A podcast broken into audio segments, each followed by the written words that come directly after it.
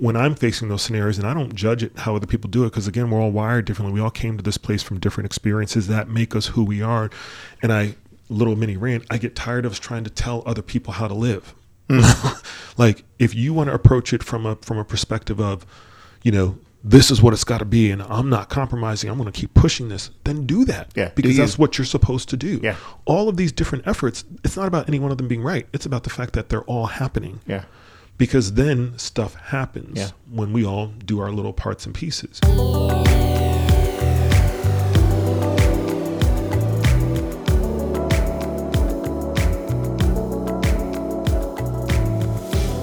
This is the 40 Lessons Podcast. My name is Todd B. Waldo. Thank you so much for checking out another episode of 40 Lessons. This is episode 47, and we are continuing our conversations with some really cool people and dope people here in Richmond, Virginia.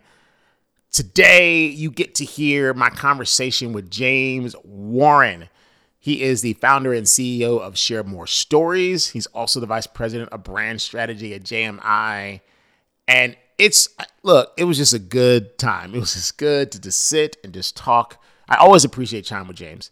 Um, and so I'm glad that I was able to get him on the podcast and share this with all of you here on 40 Lessons. James is also on the board of directors for Bridge Park. So after my conversation with James, I got to tell you a little bit about the Richmond Big Bridge Park Foundation, this Bridge Park project, so you can learn more about that. But let's get it started. Now, James Warren, right here on the 40 Lessons podcast.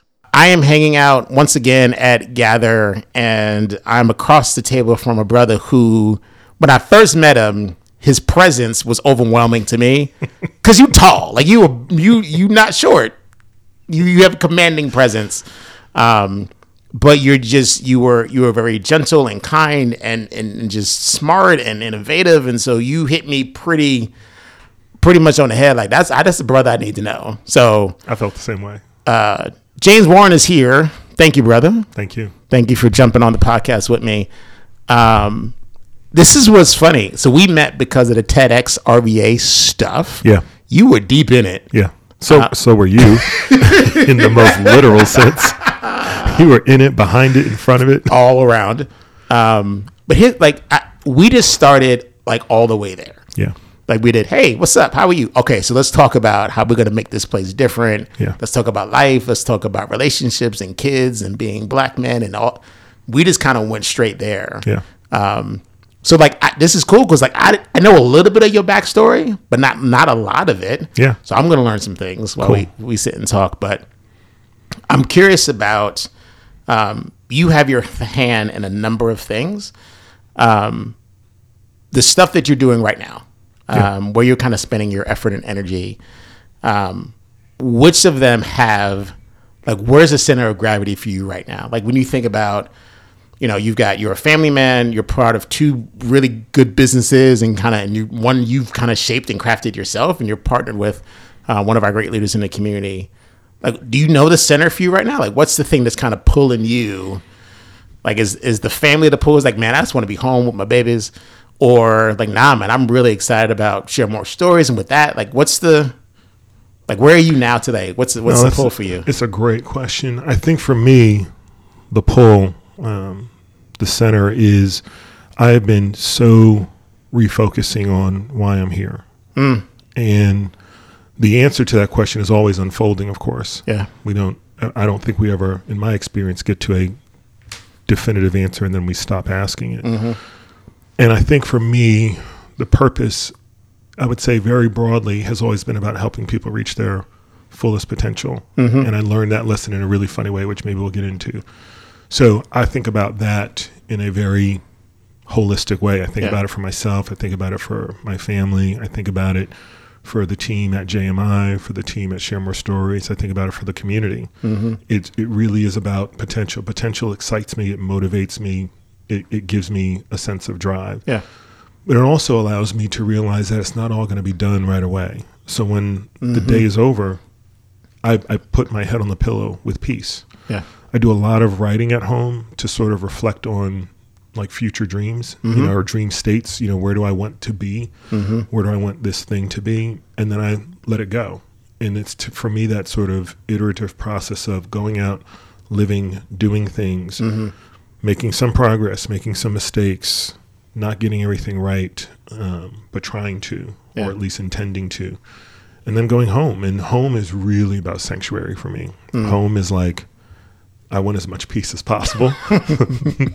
Which you know, when you have a couple of little ones like I do, who are Yes. very active, peace is a relative thing. Yeah. Um, but I have a wonderful, wonderful family. I've been really, really blessed. I have two older boys, Mm-hmm. um, older men now, and my wife and I have two little ones, and that has given me a lot of additional purpose Yeah. to be the best person I can be Yeah. for them.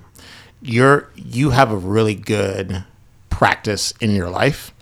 Uh, I've always appreciated your your balance. So whenever whenever you and I talk, we will like we'll talk about work, we'll talk about community, but we will talk about our families and what Yeah. that's like to Yeah. um, like I remember we talked about one of your sons and like how do you support him being a, a young man making decisions? He was like, I can't do that for you. Like you got to figure that out. Yeah. And then raising young ones and what that Yeah. that's a completely different set of challenges. Um, but I think you have that balance. Yeah.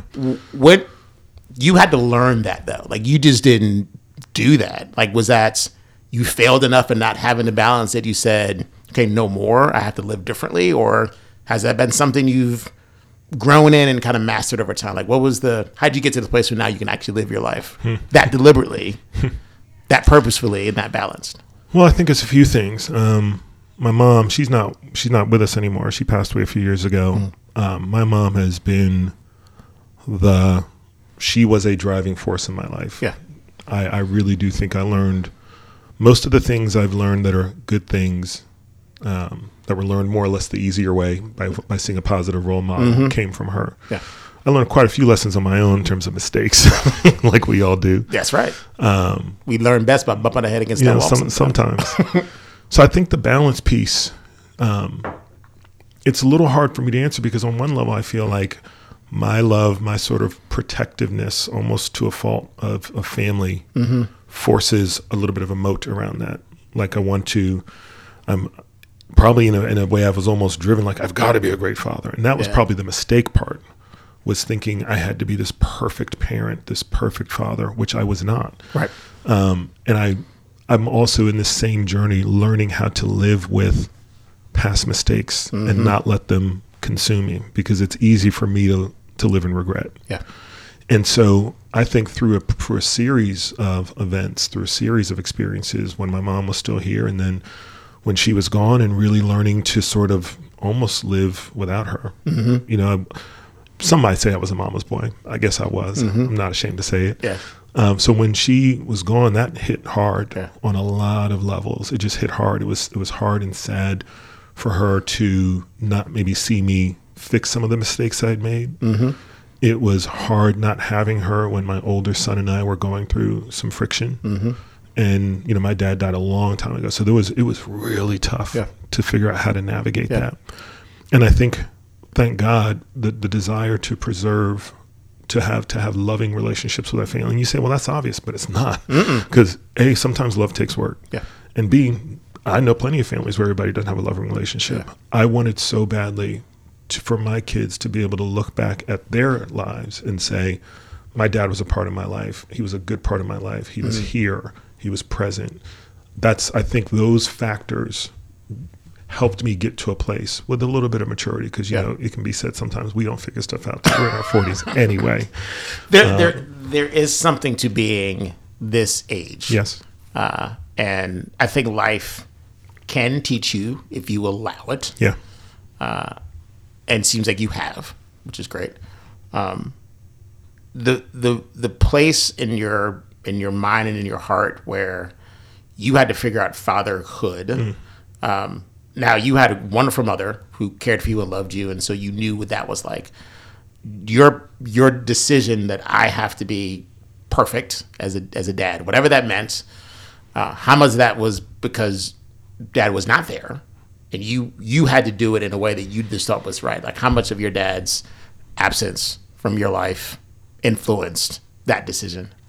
I'd say a, a lot, and that is something I've been coming to terms with in layers as I've gotten mm-hmm. older. Um, that is something I'm realizing and learning in real time, parenting mm-hmm. three boys, two who are young men, one who's mm-hmm. a, who's you know six, and a young daughter. Like I'm learning, I'm realizing or re-remembering things from mm. my youth and childhood that I did not, I was not conscious of even five years ago or Yeah. even ten years ago. So I do think in my situation, uh, my father's absence in my life was a very difficult thing to navigate when I was younger. I was a, I would say, an irresponsible young man, and my mother and I, you know, we had strife because mom was a preacher, and I was a young man who didn't want to be a, a preacher's son, and you, all that that goes goes along with that. Yes, you a PK. Yes, I'm a PK. Yeah. So, you know, I think my mother thought she had to be both a mother and a father. Yeah. And if she were here today, she'd tell you when she finally realized that was not her job. Her job was not to replace my father. Her job was mm-hmm. not to be also my father. Her job was just to be my mother. Yeah. If she would tell you that there was one mistake she made in her parenting, it was that. Because once she let go of that, it freed her up to really live her life and be the woman that she was supposed to be, which mm-hmm. was Gwendolyn Sims Warren, who is these other things, who happens to also be mother to Maya and Jimmy. I Yeah. just said Jimmy because, yeah, that's what I grew up with, Jimmy. so you did just learn something that I wasn't planning on telling you. but any Secrets. secrets. New facts. Yes. So I think for a long time I labored under a created definition, just just an imagined one of what it would mean to be a good father. And like you look back and you know, I don't want to make it sound like one of those stories of oh, there was no dad in the home, so this, that, and the other happened because I also don't feel like that was my life. Right. I just felt like I was very headstrong. You know, I did not know through my own experience what it was like to have a father ever present in my mm-hmm. life. I knew I had a father. We had a relationship. He just wasn't around, and then he passed away early. Mm-hmm. So a lot of those things, there it's it's funny to find out the balance of both nature and nurture in when it comes to parenting because there mm-hmm. are some things that just come to you, and then there are a lot of things that should be taught, Yeah. or at least role modeled for you. Mm-hmm. And I did not. I also feel like sometimes we don't do enough when we have the opportunity, when we have the ability to seek out our own role models. We don't always have that, and not everybody has that opportunity because that's a mm-hmm. form of privilege. Yeah. But when we do, and we don't take advantage of those opportunities to say, hey, I could do better at this, let me go find out how. I just lived with this made up idea of it. I didn't actually validate it. I didn't go ask older men, rel- male relatives in my life to say, "Hey, how did you navigate this? Or how could I be? How could I do a better job of this?" So I think some of that was really driven by him not being there, and then self-created pressure to be something Yeah. with no anchoring, no mooring, just something that I thought I needed to be Yeah. as a father. Yeah. Are you free now? Are you free just to live and exist and I am. There's moments do, where and just do it your way? there's moments when it comes back. Um, you know, and, and if I'm honest, there are times when I feel a little afraid that something I've said or done as a father has had an impact on them that I would regret. Um, I remember uh, an old coworker of mine. He passed away from a, um, I think he had an aneurysm, and he was the epitome of a wise, gentle soul. You know, strong, st- strong in character man, um, but very gentle. And we were sitting at some off-site meeting at the lunch, you know, having lunch. Mm-hmm. And as I used to be accustomed to doing, I was, you know, conspiratorially complaining about, you know, my kids won't listen, you know, and you know, I was frustrated. And he said, you know, the one thing to keep in mind, James, is they remember everything you tell them. They remember everything you say, the good mm. and the bad, and the, the bad sticks with them. The good sticks with them in terms mm-hmm. of shaping them, but the bad hurts for a long time. And he he relayed a story to me of a time he said something to his daughter out of anger mm. that he could not, he could still not forgive himself to that day, and it Yeah. had been a decade or more. And I have one or two of those memories, and I I know I have been forgiven. I've asked for forgiveness. I mm-hmm. think I've, on the whole, been a been a pretty good dad. Yeah. But there were a couple of those times, and I'm like, man, I just hope I didn't do that thing or say that thing that you know years later, one of my sons is going to be like, you know, when you said this, it hurt me and it changed the way I I was. I don't want that to be the case. So Did you your I don't know if you had to do this. I had to do this. Uh, so my dad passed away when I was a child. Um, I I had to reconcile some things as a grown man, like 35 years old, uh, at his gravesite. So this is some things that I had to sort out and forgive him for doing just so I could be free and live in, in that forgiveness of things that happened when I was a kid. Um, was there anything you had to reconcile with your with your dad? So you guys just weren't close. Yeah, you had a relationship. there was a lot to reconcile with my dad. So um, to go back, my dad was a broken genius. I mean, this man was absolutely brilliant on every level. And he had a fascinating story where he grew up in a house where, for um, really until he was an adult, he had no idea that this man who was abusive, who um, was just, from all accounts, a not a good person to be living under the same roof with. He thought that person was his father. Turned out it was not his father. It was his stepfather, and he didn't find this out till years later. I remember it was a family reunion, and he was in his forties. There we go with that forty thing again. and I remember that was the first time I ever remember seeing my father cry wow. but go all the way back to when I was little. He was um, one day he had come home. This was obviously before I was born. He was a teenager. He had come home. He grew up in Philly. Okay. He had come home from a night out. He missed his curfew by a minute. All the lights are out in the house, and this father, I don't even like using the word, mm-hmm. jumped him from behind the door, dragged him down to the basement, and locked him in a steamer trunk as punishment for Oh, being a minute late from his curfew. And, you know, he grew up as a result with a tremendous amount of resentment and pain, even to his mom, Yeah. because he was like, How can you Yeah, let this happen? me. Yeah. and of course, as you become an adult, you realize that the other people in that household are also victims. So one day, his mom and his aunt put him in a car, and they drove from Philly down to Baltimore, and they drove to Morgan State, and they said, "Hey, what do you think about this place?" He's like, "It's kind of cool." They're like, "Good, because you're gonna be living here for the next four years. Don't come home." It saved money, hidden money, so that he could go to college and get away from Wow. Philly. So think about that as his beginning. Yeah. I'm not making excuses for him. He had a very interesting start to Mm-hmm. his life. Um, you know, after school, he was working for, you know, companies like DuPont and he joined the Air Force and Mm-hmm. did science work for the Air Force. And um, then he went back to school and got a medical degree. And right around then is when he and my mom met. Mm-hmm. And I think they had a fairly almost like whirlwind romance. My mother was an opera singer before she was a minister, and he was a doctor. And Wow. you know, I got pictures of her in like a full length, like almost kente cloth dress with a with a fur wrap stole. it's like mama's mama's. She was fly. Yeah, she was fly with an afro. You know, Yeah. um, light light eyeshadow and some white you know patent leather heels. I was like, okay, mom. I see. And dad was rocking a black turtleneck, you know, straight up Yeah. Black Panther style, long, long side uh, sideburns. So they um they had my sister and me, and you know, early on there were things that you could tell were just not right. He was an alcoholic and he was an abuser, and those things still come at me in sort of waves, like little memories of scenes of things that he did to her, to my mother. Um, and then the the amount of grief you feel not being able to protect your mother yeah. or your sister. So those were things that I had to really come to terms with.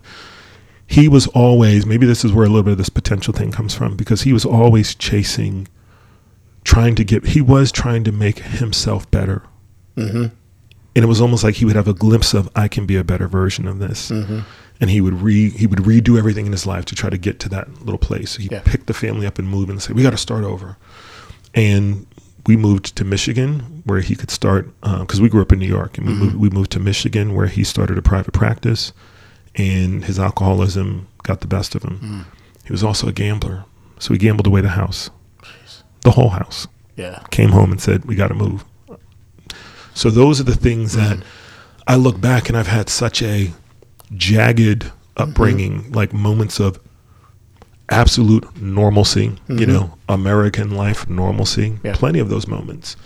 And I've had other moments where you know, I've been homeless. We've been homeless. Mm-hmm. I've had everything in between. I've known what it means to grow up in a upper middle class family. I've known what it means to be broken and broke. Yeah. And so those are the things that in my traditionalist earlier James mindset. I was like, Dad, you just you really did not get these parts of mm. fatherhood right. Mm-hmm. And I'm still in the process of. I I believe I have forgiven him. I am still in the process of letting it go. Mm-hmm.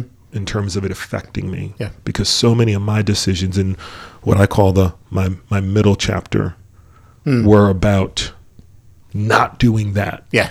Yeah. not doing that. Yeah. Not doing me, not doing that. Yeah. And when you're living in knots, it's just a bad place. Yeah. You just become so blind to who you're supposed to be. Yeah. So I think that season, my my 30s and my early 40s were really first I didn't realize I was going through that. I didn't Mm-hmm. realize I was unlearning. I didn't realize I was coming to terms with. But then it finally started to hit home Yeah. that that's what I was that's the journey that I'd been on and that's what I was starting to really become free with. Yeah.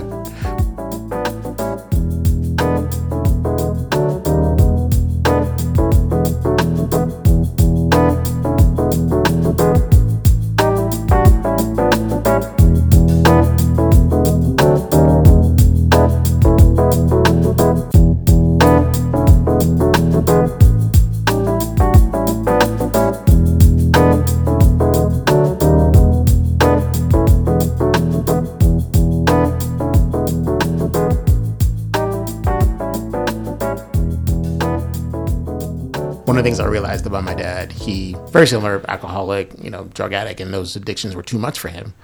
Um, ultimately, destroyed his body, Yep. um, and he was not able to continue living. Uh, my dad had peers.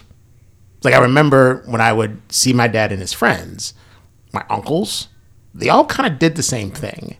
And what my therapist helped me understand for the four years of going to therapy every week and the you know the group meetings that I went to with these other men, I love therapy by the way. pro therapy. It's a good thing. it's a good thing. Uh, it helped me understand the experience of being black man in Queens, married to my mom, and 40s, 50s, 60s, what that does to your image and esteem and worth. Like he didn't finish high school. My mom did.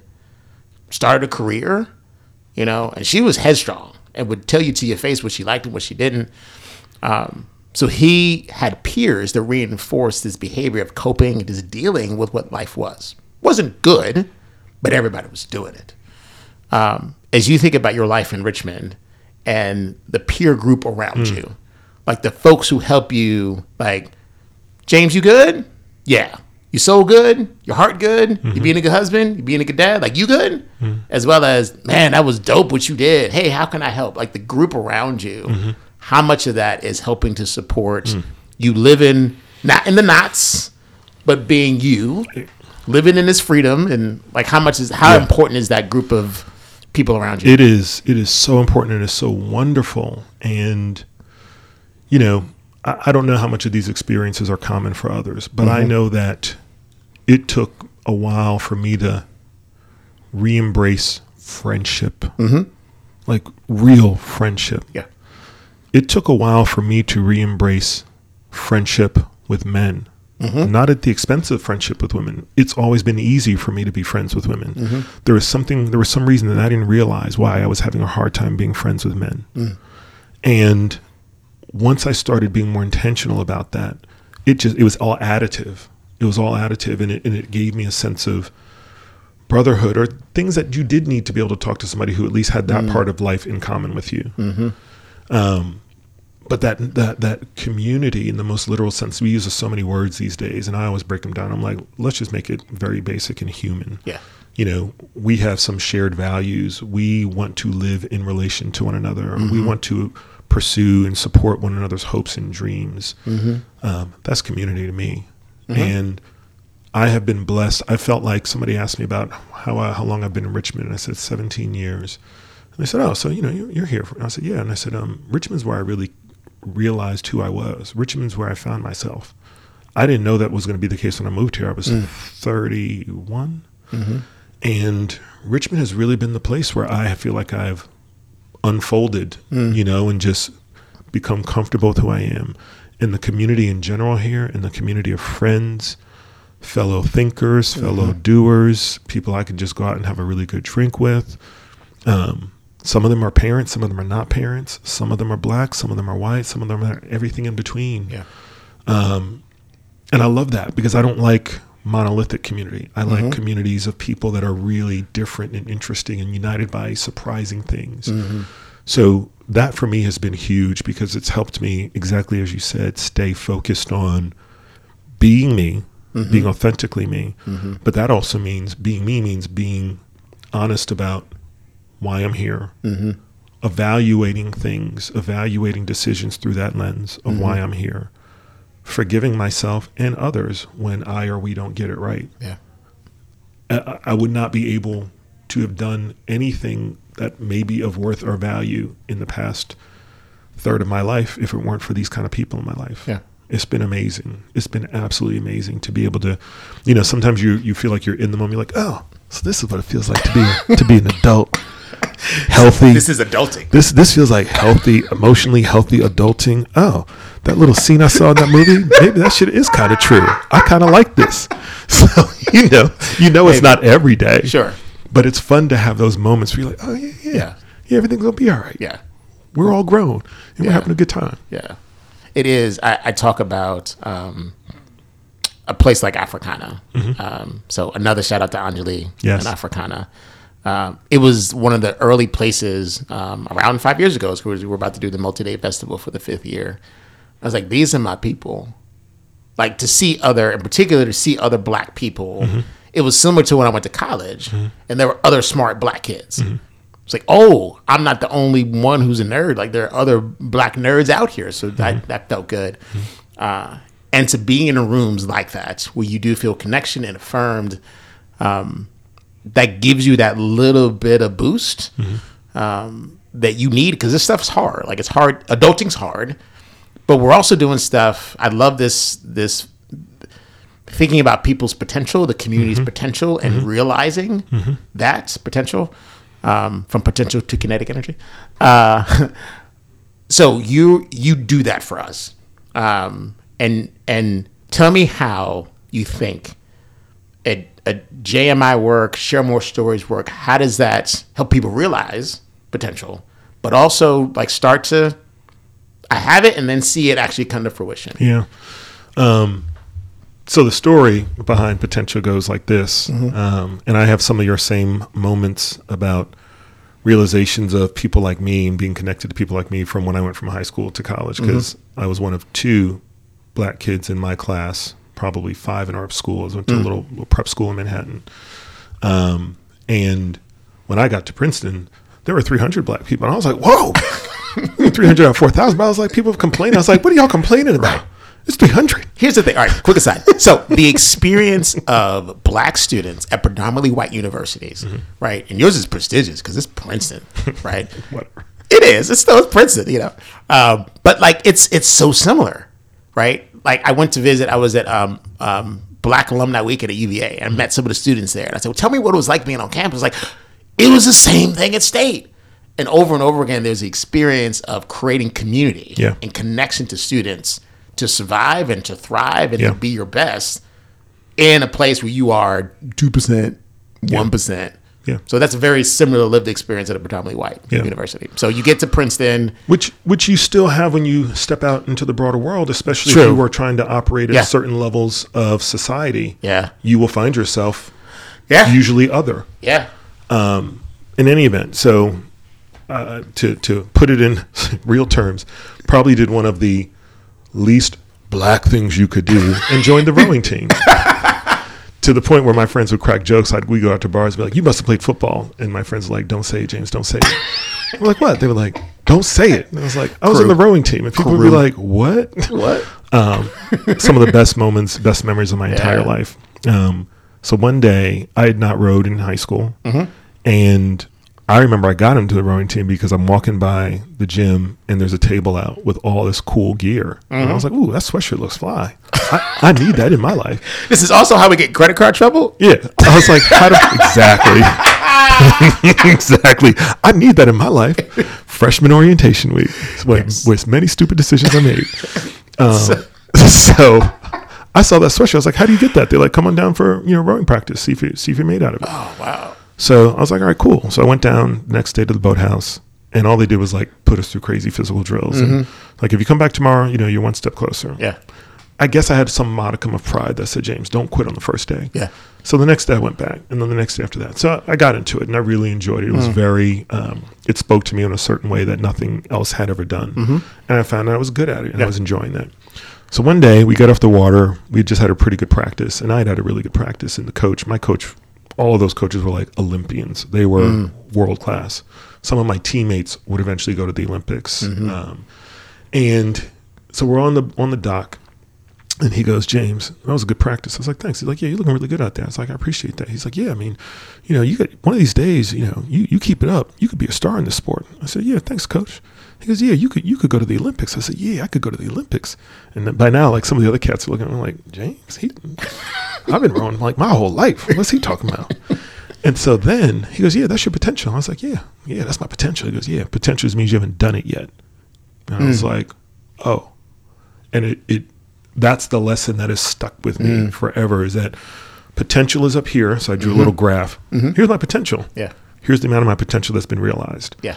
I am always in search of closing that gap how do we close it because whatever your potential is that is an that is a relationship to your purpose it is a relation to your gifts it is a relation to the things that make you uniquely you Mm-hmm. and so to not fulfill your potential is to not be all of uniquely you Yeah.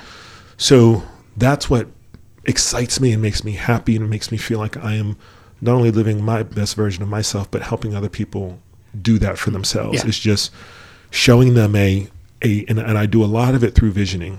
You know, when, mm-hmm. when Ken and I talk, Ken Johnson and I talk at JMI, we talk about success. What's what does success look like to you personally? Mm. What does success look like to this organization? And we start with that and work backwards Yeah.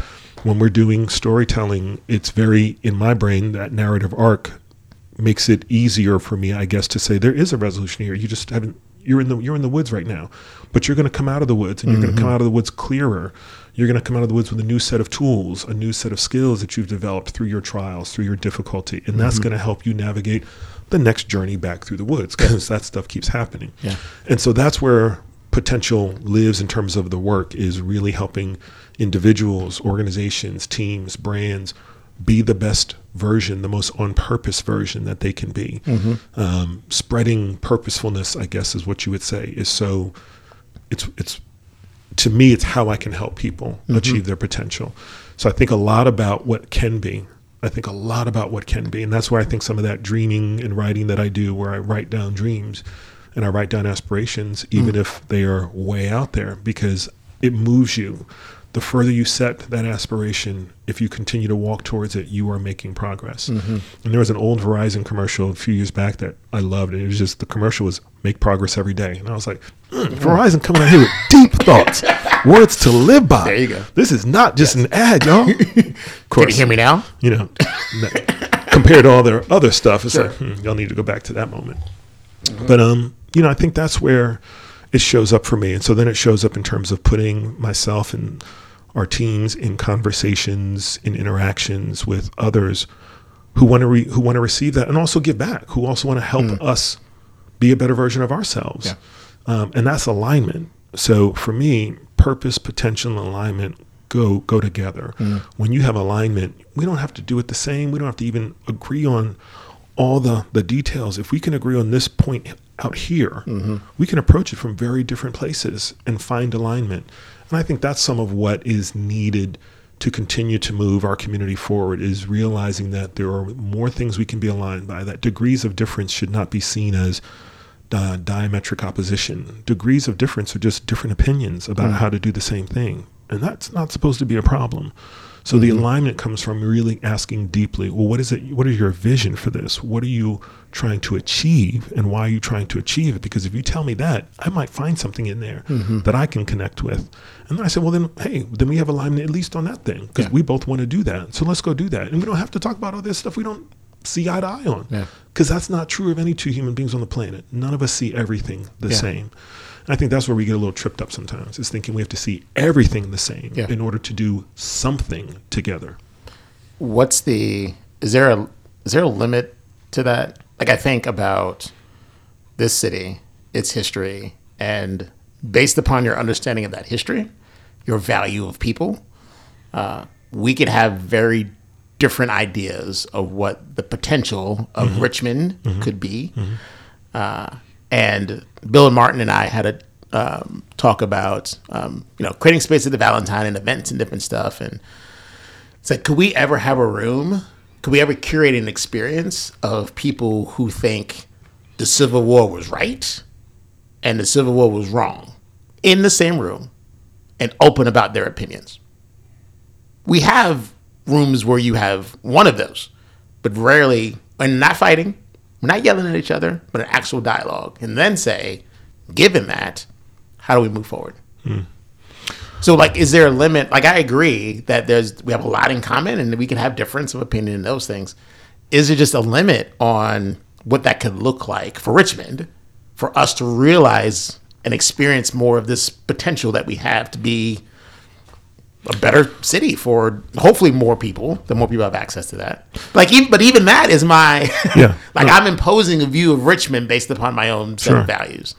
Well, you know, you're talking to an optimist, so sure, we can do that. But here's here's why I do believe that Yeah. because I have practiced empathy. I have practiced what it means to bring myself and another person who we don't agree on something known. Mm-hmm. I have brought people together who don't agree on something known. And what I have found extraordinarily joy creating, fulfilling, mm-hmm. is to to show them. I guarantee you, if you just if we go here, we will find something hmm. that we can relate to, and the relation is the first step towards connection, hmm. and that allows understanding.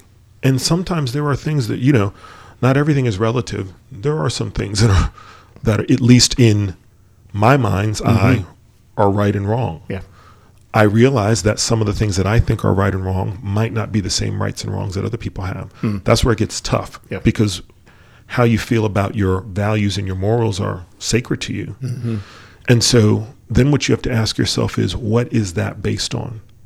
What is mm-hmm. it based on? What experience do I have and what experience do you have that shaped the values and the beliefs mm. that we have? And I'd rather learn more about that. The goal is not for us to agree. The hmm. goal is for us to accept one another as humans mm-hmm. in this same space. Because I guarantee you, if you accept me as a human, you disagree with my view on race or my view on on faith or whatever it might be. But if you accept me as a human being, hmm. at a minimum, we are less prone to hurting each other. Mm-hmm. When the minute I no longer see you as other, the minute I, I, I no longer see you as dehuman, but now see you as fellow human, there's certain parts of me that that do feel a need to at least not hurt, if not if not protect. Yeah. It's the same reason why it's really hard, except for the the meanest people among us, to look somebody in the face and just start saying mean stuff to them. Mm-hmm. It's a lot easier to do it behind a keyboard Yeah. because the human piece gets activated when we're in communion together, when we're in spaces together. Yeah. So I think when you when you're trying to do something like what you've laid out, it is about bringing people together and focusing less on their opinions, Mm-hmm. less on their rhetoric, and just focus on their experiences. Mm-hmm. The fact that you think the Civil War is right and you think the Civil War is wrong, okay, that's the known piece. Mm-hmm. What I really want to understand is, tell me about you know, tell me tell me a, a story about how you grew up that really defines who you are. Tell me mm-hmm. an experience from your childhood that really says this is the defining thing that happened to me that made me this way. Mm-hmm. And I'd like to hear from you because as you hear those stories, at least for that moment, you could hold space together that you couldn't have held before. And mm-hmm. that in and of itself is progress. Yeah. Because if we can hold space together with people that right now we say, I can't even be in the same room with you. I can't be in the same room with you. Okay, progress would be I can be in the same room with Yeah. you. And then what happens after you can be in the same room? Maybe you crack a joke about a recipe. Maybe you have a moment about getting frustrated about your kids. Maybe you actually start to see each other as you're not all that different from me. So I know that that can sound a little pat. I don't think that means at all that we don't have to do the work, all of us, um, especially those who find themselves in positions that, as we look back at history, yes, you are the beneficiary of, or in some cases, the the, the folks who maintain or perpetuate structural inequities. Um, those things need to be addressed in our city, in our society, in our country. And we should all be looking for how do we continue to make progress? What does progress look like on a day by day basis? Can I make a little bit more progress today? Is some progress better than no progress? I think the answer to that is always yes. if you could, um, if we could peek into your book of dreams and um, things that you imagine, um, is there a page about Richmond? Like, is there stuff in there that would paint a picture for us of what this place could Yes. could be? Yes. Um, so I've been writing and reflecting about sort of three things that are just starting to come together in my mind. One, um,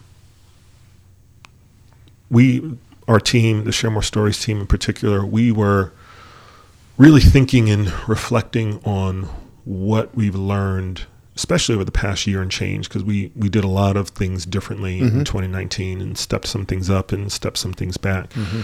So we wanted to kind of reflect on that. And then we, we were thinking about the kind of stories that people shared with us last year versus the kind of stories people were sharing with us a few years back. Mm-hmm. And one thing that really kind of stood out that was fascinating to us was more recently the stories that we were seeing and hearing had more joy in them. Even hmm. if, even if the topics were painful experiences, there was more joy, mm-hmm. and that was really interesting. I was like, where's this joy coming from? What what is this joy about? Mm-hmm. And the long and short of it is, I feel very strongly that we are entering a new season of joy, hmm. which sometimes sounds a little weird to say given how things look to people, depending on mm-hmm. your perspective. You might feel like, no, things are a mess. Things are about to get worse. Hmm. Depends on how you feel. But for me, this notion that we were about to enter a new season of joy became very empowering because now I realize I can look at every situation that I'm facing. Richmond can look at every situation that it's facing and say, how do I do this with more joy? Hmm. What would that look like if we mm-hmm. if we actually made this idea that there's more joy around the corner come now? Yeah. What if we bring the joy from the future into the present? Hmm. So that was kind of one thing that's been percolating. Mm-hmm. Um, and then I, you know, like many of us, went to Rumors of War Yeah, and was blown away. yeah, Um, and then probably, I think it was the week before that, I'd gone down to Jamestown for the end of the um, the final um, event of the commemoration, um, American Evolution, and those two events juxtaposed for me, uh, not juxtaposed together, made me realize like all of this has been. We've been building, building, mm-hmm. building, building, building. There is momentum occurring. We are having conversations we couldn't have before. Mm-hmm. We are going into places and spaces we didn't go mm-hmm. before. Um, and to be frank, some of that means for me, at least, some of the things that I thought I had to hold on to tightly from an identity standpoint, I can even let some of that go and just be me, not be me with labels and boxes. Mm. And and so I think what I see for Richmond is joy. I see redemption. Mm-hmm. I see reconciliation. Mm-hmm. I see tremendous progress. I see us attracting people who want to be where it is finally happening, where the reconciliation that has been long sought after and long delayed mm. in this country, the only place it could and should happen mm-hmm. is here. And I believe that's our destiny as a city is to usher in a new era of joy, of honest reconciliation, of authentic dialogue about the past in order to move forward. Yeah, um, that's what I actually want to really, really be a part of. I see so many people from all walks of life doing it, and and again, I'm good with the fact that everybody don't want to do it the same way. I'm good that some people have very different ideas on how to move that forward. But what I care about is that they want to move it forward, um, and and that in moving it forward, that becomes a shared alignment point. Okay, we both want to move the city forward. So now we can have a conversation about how to do that. Your ideas might be different than mine. Your starting point might be different than mine, but we both want to move it forward. Let's keep focusing on that. yeah, Um, so that's what I'm really excited about. yeah. It's it's a way. It's a good way to always kind of bring us back. Um, community transformation is exhausting. Yeah. Uh, it took 400 years for us to get here. Uh, I I always talk about you know my daughter hopefully solving different problems. You know if she's here and living you know her her adult life. Um, but your setup, your your push helps us to we can come back. Like we can we can come back to keep moving forward, keep finding what's common. Celebrate the wins, celebrate, yes, you are both in the room. That's good. That means we're making progress and we're headed towards um, a place that's better. And, and I think better doesn't necessarily mean we fixed it all. Absolutely There not. are incremental things you do along the way. and I think some people get inherently frustrated by better because Mm-hmm. they want great or they want at least good. Done. Like it's, yeah, it's fixed. And sometimes in a given scenario, it is not attainable, but progress is attainable. So when I'm facing those scenarios, and I don't judge it how other people do it, because again, we're all wired differently. We all came to this place from different experiences that make us who we are. And I, little mini rant, I get tired of us trying to tell other people how to live. Mm. like if you want to approach it from a from a perspective of, you know, this is what it's got to be, and I'm not compromising. I'm going to keep pushing this. Then do that. Yeah, because that's what you're supposed to do. Yeah. All of these different efforts, it's not about any one of them being right. It's about the fact that they're all happening. Yeah. Because then stuff happens Yeah. when we all do our little parts and pieces. And so, you know, better for me is not the enemy of mm-hmm. great. It's a step along the way to great Yeah. for me. And I'm glad that others want to go about that challenge and that struggle of of healing this community, of healing this city, of healing this this country. And some people say, "What do you, what do you mean?" I'm like, "Well, you know, walk a mile in somebody else's shoes, and you'll know what I mean." But it's okay. It's okay that you approach even that question from a different place than I do. I don't mean it's okay as in, you know, ignorance, bias, structural inequity. I'm not saying those things are okay. They absolutely aren't okay. But I can't expect everybody to be perfectly woke on day zero. Yeah. I know I'm not. I know I wasn't. Mm-hmm. I know it's still a journey for me. None of us knows everything about how to make this better. None of us. So we've got to rely on each other. We've got to give each other a little bit of space for the fact that not everybody's at the same point in the journey at the same point in time. And in fact, some people might be on slightly different journeys. Only question I have is, are we going to the same place? Yeah. Are we going to a better Richmond for all of us? If the answer is that, let's go. I'm down. Yeah. On that, that's a perfect bow to wrap on the conversation. Uh, I just appreciate you and your perspective. I always do. Um, and so I'm glad I got to actually record it and put it on the 40 Lessons podcast. Um, James, thank you. Thank you. Thanks for the time. I appreciate it, bro. Appreciate you. Thanks again to James for jumping on the podcast. Uh, sharemorestories.com so you can check out the work that he's doing there. Also, look up johnsonmarketing.com. See the work that he's doing with JMI. The spotlight for this episode Richmond Bridge Park Foundation.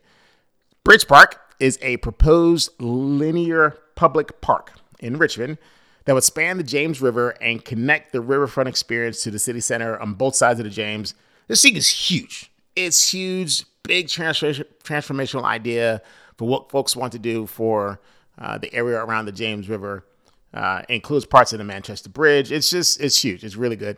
Uh, but I want you to go take a look at it, bridgeparkrva.com.